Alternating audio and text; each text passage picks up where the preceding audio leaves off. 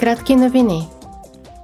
Работната програма на Европейския парламент след лятната вакансия ще бъде напрегната.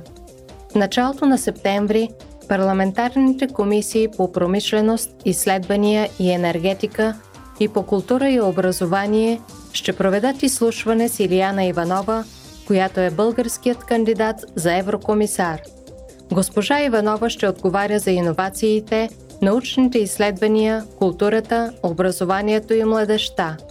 Тя ще замени Мария Габриел, която се оттегли през май, за да заеме пост новото българско правителство.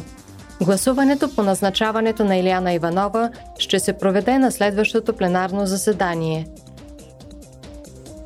На 30 август Комисията по правата на жените и равенството между половете съвместно с Комисията по заетост и социални въпроси ще обсъди проекто доклад относно стандартите за органите по въпросите на равенството в областта на еднаквото третиране и равните възможности на жените и мъжете в областта на заетостта и професиите.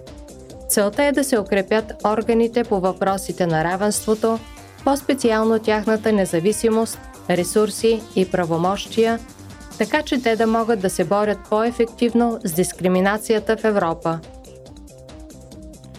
края на октомври парламентът и комисията ще бъдат домакини на втория данъчен симпозиум на Европейския съюз в Брюксел.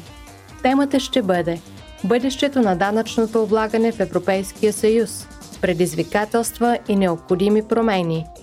Министри на финансите, европейски и национални парламентаристи, политици на високо равнище, представители на академичните среди и на гражданското общество – ще разгледат широк кръг от данъчни въпроси на всички нива на управление.